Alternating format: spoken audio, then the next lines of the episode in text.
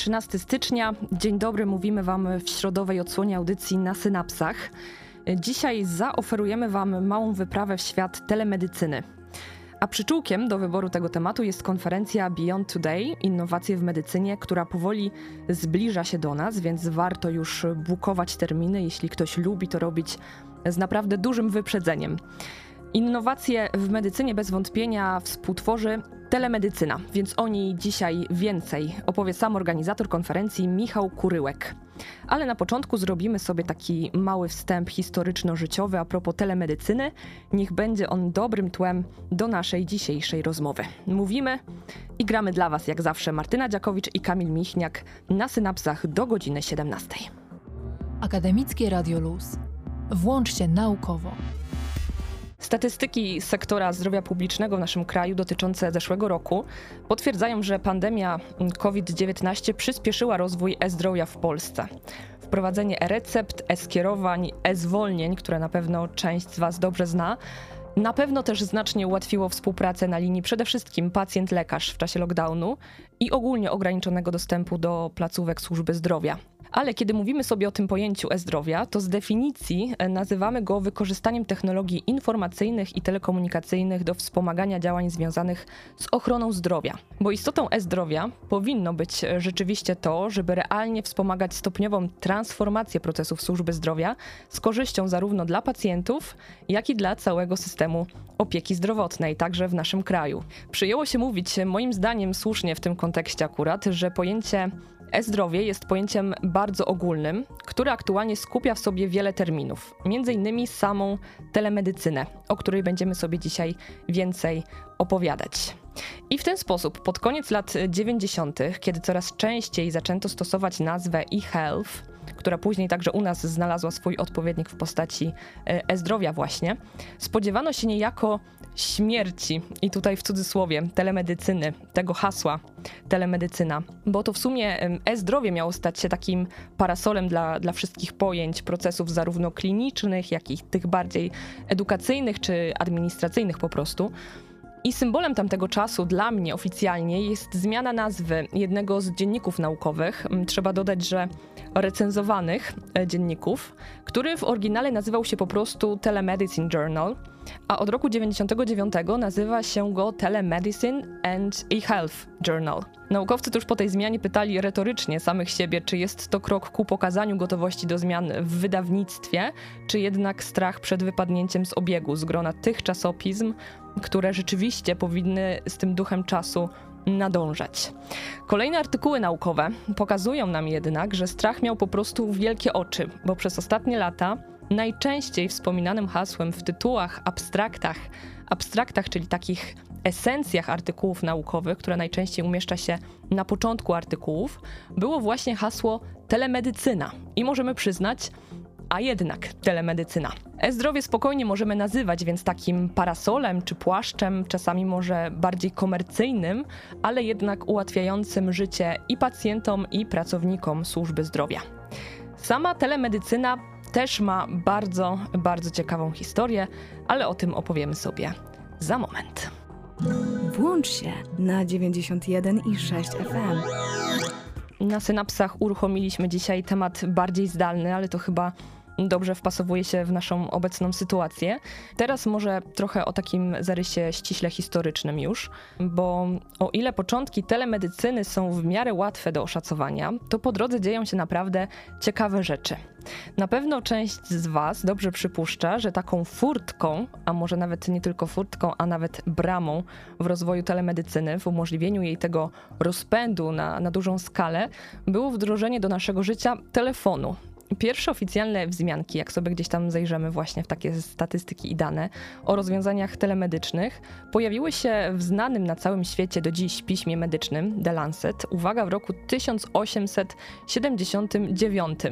Anonimowy autor relacjonował wtedy przypadek diagnozowania dziecka przez telefon. I wcale nie musimy się cofać aż do XIX wieku, żeby wczuć się w tę sytuację, bo z pewnością nie jeden z nas z takiej opcji diagnozy aktualnie albo w ostatnim czasie po prostu skorzystał. I potem można powiedzieć, po tym czasie, po tym rzeczywistym wykorzystywaniu telefonu, nastąpił chyba pewien spadek zainteresowania taką drogą uzyskiwania diagnozy.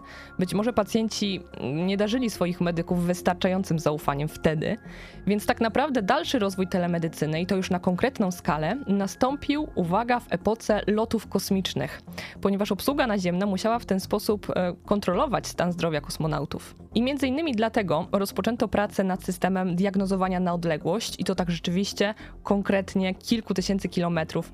Dlaczego by nie? Natomiast jak się trochę w czasie przeniesiemy, to pod koniec lat 60. ubiegłego wieku na świat y, nie tylko wysłano ze świata w kosmos tak naprawdę ludzi, ale też sprawiono, że aktualnie wielu pacjentów na całym świecie może liczyć na pomoc medyczną i to także w tych najdalszych zakątkach świata, tych najbardziej potrzebujących naszej pomocy. W tamtym czasie oczywiście technologia rozwijana była przede wszystkim w Stanach Zjednoczonych. Przeznaczono na ten cel znaczące środki finansowe, tak żeby ugruntować ten obszar, te możliwości medycyny i trochę przygotować bazę pod to wielkie boom, jakie nastąpiło w latach 90. wraz z pojawieniem się i rozpowszechnieniem dobrze nam znanego aktualnie internetu. Ostatnie lata e, przyniosły intensywny rozwój usług w obszarze telemedycyny, na przykład takich jak telekonsultacje, teleradiologia, telerehabilitacja czy telekardiologia nawet też. Co ciekawe, do telemedycyny zalicza się również prowadzenie operacji chirurgicznych na odległość. Ale o tym najlepiej opowie już za chwilę gość naszej dzisiejszej audycji. Akademickie Radio Luz. Włącz się studencko. Na synapsach cały czas króluje temat telemedycyny. Przechodzimy teraz do rozmowy z Michałem Kuryłkiem, członkiem Międzynarodowego Stowarzyszenia Studentów Medycyny i organizatorem konferencji Beyond Today Innowacje w Medycynie, z którym miałam okazję porozmawiać ostatnio. W pierwszej części naszej rozmowy zdradzi nam więcej o zastosowaniach telemedycyny i operacjach na odległość. Rąbka tej tajemnicy uchyliłam już nieco wcześniej, ale teraz więcej Michał Kuryłek.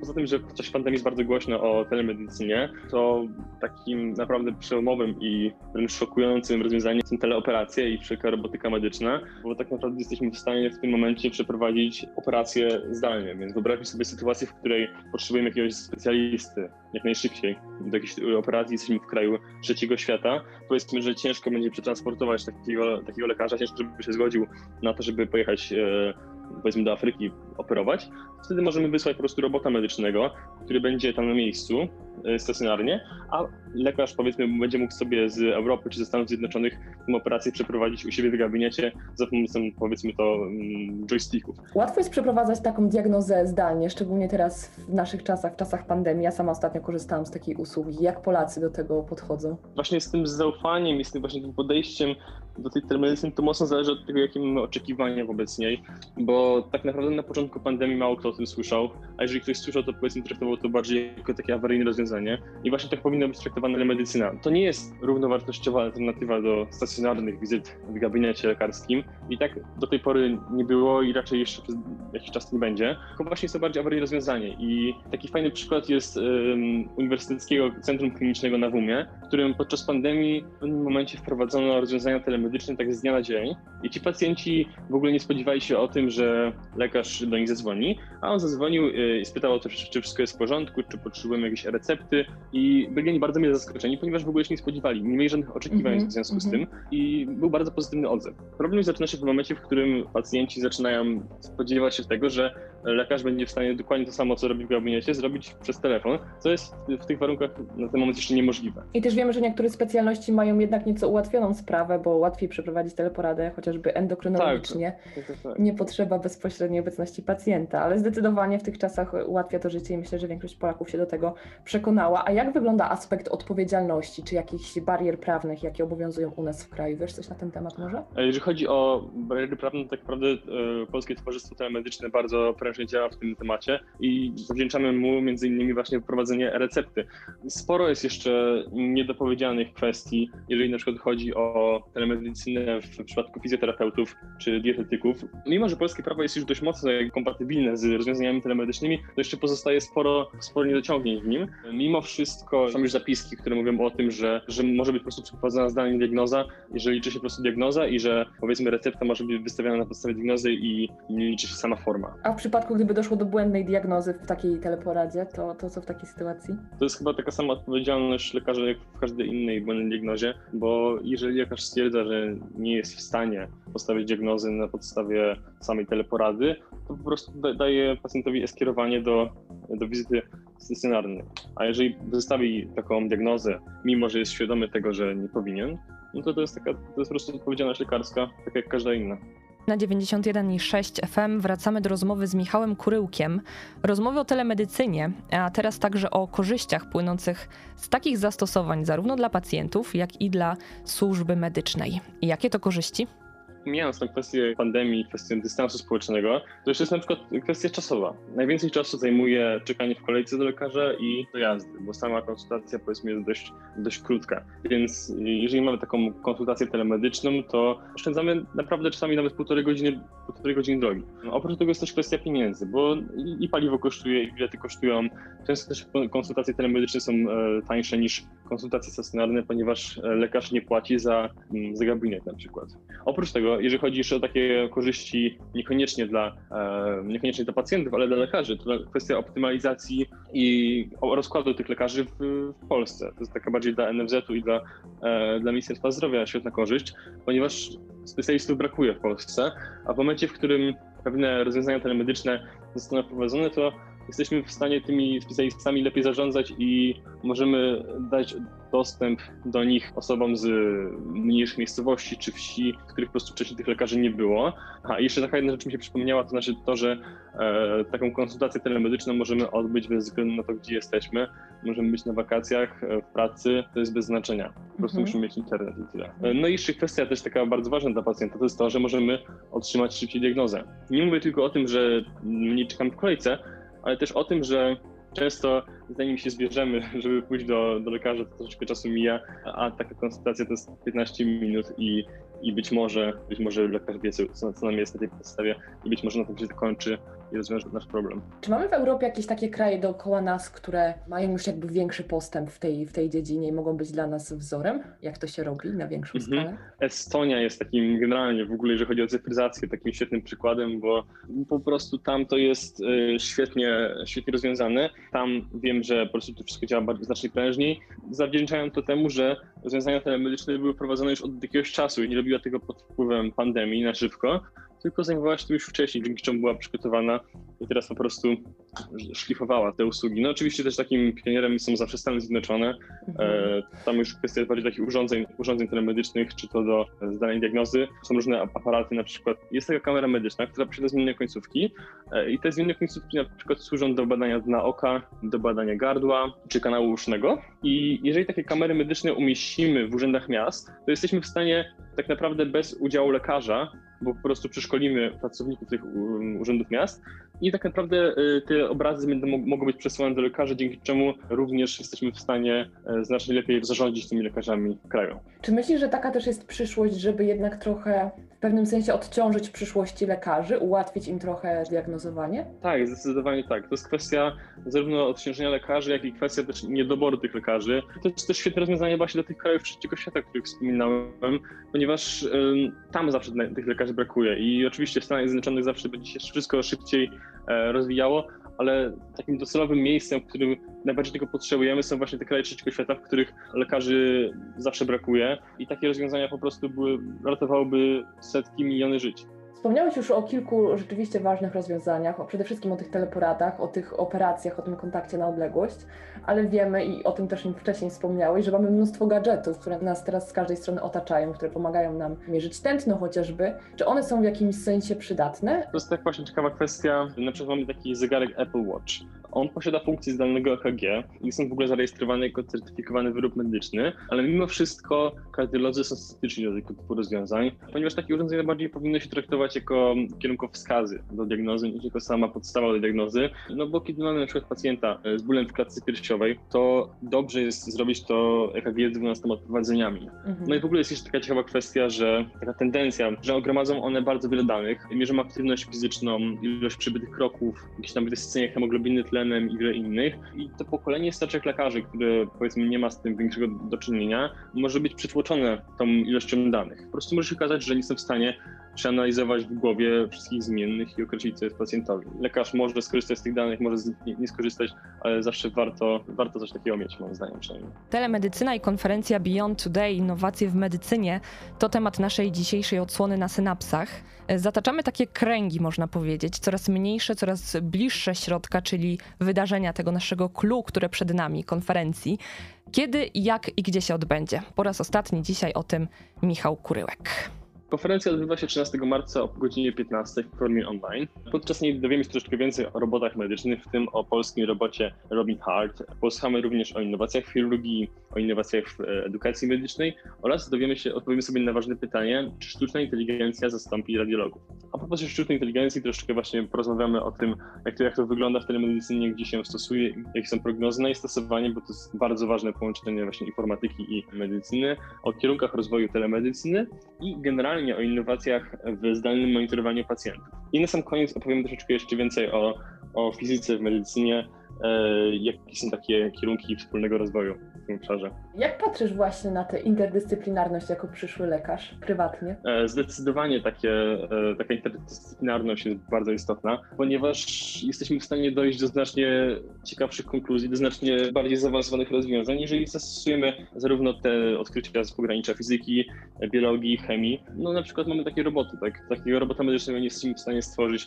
tylko z fizykiem i fizjoterapeutą, do tego jest potrzebny również fizyk, który zna się na mechanice i na tym, jak to, jak to po prostu fizycznie ma wyglądać. Więc to jest bardzo istotne. Takie jest moje zdanie. Myślę, że to jest zdanie każdego prelegenta, który będzie podczas konferencji występował i myślę, że większości, większości osób. Powiedz jeszcze, jak od strony studenckiej przygotowuje się konferencja na tak dużą skalę? My działamy generalnie pod sztandarem Międzynarodowego Stowarzyszenia Studentów Medycyny i FMSA i mamy pewne zaplecze, jeżeli chodzi o takie zaplecze organizacyjne, też zaplecze wolontariuszy. Generalnie, jeżeli słucha tego jakiś właśnie student medycyny, to bardzo chętny do dołączenia do tego stowarzyszenia. Jest ono o tyle ciekawe, że tak naprawdę bez względu na to, jaki masz pomysł, wszystko możesz zrealizować, jeżeli tylko po prostu chcesz to zrobić i generalnie wszystkie organizacje pozarządowe, studenckie tak mniej więcej działają, że ty masz pomysł, a góra powiedzmy pomaga ci go zrealizować. Powiedz jeszcze, mm, czego ty byś sobie życzył jako przyszły medyk, pewnie korzystający też w perspektywie przyszłości z telemedycyny?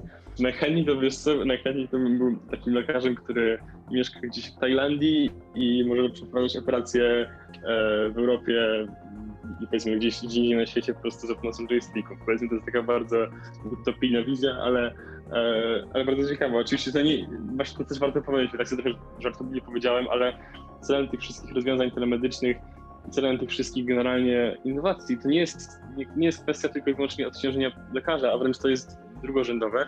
Najważniejsze jest to, żeby po prostu pacjentowi pomóc i żeby mhm. e, i na przykład celem takiej teleoperacji nie jest to, żeby właśnie lekarz sobie siedział na Tajlandii, tylko to, żeby, e, żeby pacjent, który jest e, w jakimś kraju trzeciego świata, gdzieś w Afryce, mógł być operowany w, w odpowiednich warunkach i powiedzmy przez jakiegoś specjalistę, jeżeli akurat tego operacja tego wymaga.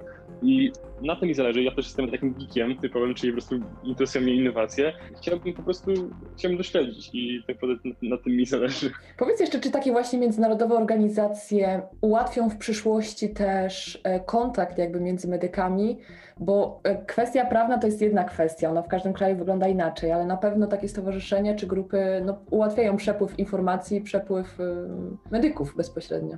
Tak, jasne. Mm, właśnie taka IFEMSA, czy to Stowarzyszenie Studentów Medycyny, organizuje wymiany studenckie, czy jakieś praktyki, staże, często pomaga znaleźć właśnie e, z akademicą. Tak, i celem właśnie tych organizacji jest między innymi globalizacja, ten przepływ studentów między, między uczelniami. Generalnie świetną robotę e, robią takie stowarzyszenia. O blaskach i cieniach telemedycyny, jej nowinkach i szansach dla potencjalnych pacjentów, także mieszkających w tych odległych i czasami trudno dostępnych krajach, opowiadał Michał Kuryłek, członek Międzynarodowego Stowarzyszenia Studentów Medycyny i organizator konferencji Beyond Today Innowacje w Medycynie. Zainteresowanych odsyłam do wydarzenia na Facebooku. Tam znajdziecie wszystkie najważniejsze informacje, które zresztą są stale aktualizowane przez organizatorów. Warto podkreślić, że udział w konferencji jest bezpłatny. Korzystając z dobroci technologii, technologicznych możemy dostać się na te konferencje z absolutnie dowolnego miejsca na świecie. Wystarczy nam internet i odrobina ciekawości spływająca na tematykę telemedycyny. A ponieważ Michał w rozmowie zdążył jeszcze wspomnieć o nowinkach i pomysłach na nowe wynalazki, które tę telemedycynę mogą nam z czasem udoskonalać, i to w całkiem, całkiem bliskiej perspektywie, to ja za chwilę przypomnę Wam o jeszcze jednym naprawdę ważnym wynalazku z naszego wrocławsko-naukowego podwórka. Radio Luz. Włączcie studencko. Przypomnijmy sobie jeszcze, nad czym pracowali nasi wrocławscy studenci, zarówno z Uniwersytetu Medycznego, jak i Politechniki Wrocławskiej w ubiegłym roku, a mianowicie nad inteligentnym stetoskopem, który w przyszłości jak najbardziej ma szansę wspomóc telemedycynę i właśnie to diagnozowanie na odległość. O tym, na jakim etapie aktualnie znajdują się twórcy, opowiada jeden z nich, Tomasz Skrzypczak. Walczymy po prostu dalej. Mamy już jakby opracowany prototyp platformy do telekonsultacji, prototyp aplikacji e, mobilnej oraz bardzo wczesny taki produkt e, bezprzewodowego cyfrowego stetoskopu. Natomiast działa więcej tak, że lekarz po prostu bez tego tubingu, bez gumowych jakby oliwek jest w stanie usłuchać pacjenta. Pacjent jest też w stanie dzięki instrukcji aplikacji usłuchać siebie sam. Możliwa jest jakby ta zdalna diagnoza telekonsultacja. Dwa, przez to, że nie ma tych gumowych przewodów, lekarz może osłuchać w pełnym kombinezonie ochronnym, nie przeszkadza mu to, nie uwiera, nie ulega temu zniszczeniu. Dzięki udokumentowanym wzorcom klinicznym e, słyszany dźwięk lekarz jest w stanie porównać e, wady, czy to jest wada zastawkowa serca, czy nie ma, czy to jest stenoza ortalna, jakie jest nasilenie tej wady. Dźwięki można udostępnić przez platformę do telekonsultacji, czy to lekarz e, do linii lekarza, czy to po prostu do jakiegoś kolegi specjalisty, czy sam pacjent dla lekarza. E, też jakby nasz algorytm docelowo ma analizować rytm, obliczać heart rate, czytać bity. Już powstał wręcz prototyp, e, żeby to było robione wszystko pośrednictwem e, tak zwanej sztucznej inteligencji. Mamy wczesny model, który daje bardzo obiecujące wyniki. To jest jakby głównym takim efektem wow. Jednak do czasu zakończenia pandemii no jest problem z uzyskaniem nowych danych do karmienia tego modelu, w cudzysłowie. E, no i ma on bardzo dobrą skuteczność, jak na tą liczbę danych, które ten modelśmy włożyli. Jest jakby to taki demonstrator technologii, do czego jesteśmy zdolni. I jedną z takich też jakby dodatkowych atutów jest to, że możliwość wizualizacji tych dźwięków w czasie rzeczywistym to zostało jakby opracowane. Dzięki temu lekarz może porównać charakterystyczne wzorce tych e, szmerów, takie wizualne do tego, czego nas uczą chociażby na studiach. Dzięki temu jest mu prościej to rozpoznać. No i ma to zadanie jak zgłośnić takie ciche szmery. Dążymy do jakby jak maksymalnej redukcji kosztu, żeby zanieść ten stetoskop, żeby powiedzieć, pod, pod strzechy. Docelowo szukamy no więc wprost inwestora czy finansowania, no gdyż dalsze prace, szczególnie z, z tej dziedziny elektroniki, e, z dziedziny certyfikacji CE czy RODO oraz e, jakby tego no, real-time processing, tego wygaszania tych szumów nie mogą się odbyć bez zakupienia kosztownych licencji, a sami po prostu nie mają takich zasobów i takiego tabunu ludzi, żeby coś takiego stworzyć i zaimplementować. No jest to, nad czym teraz obecnie aktualnie no, pracujemy i chcemy no. Czyli po pierwsze elektronika, dwa szukanie jakiegoś inwestora czy takiej duszy, która by nam mogła pomóc. Tomasz Skrzypczak wraz z ekipą współtwórców inteligentnego stetoskopu poszukują swojego mecenasa nauki, więc jeśli znacie kogoś takiego, albo być może sami chcielibyście pomóc w rozwoju tego wynalazku, to zapraszam do kontaktu z twórcami inteligentnego stetoskopu. Na pewno się bardzo, bardzo ucieszą.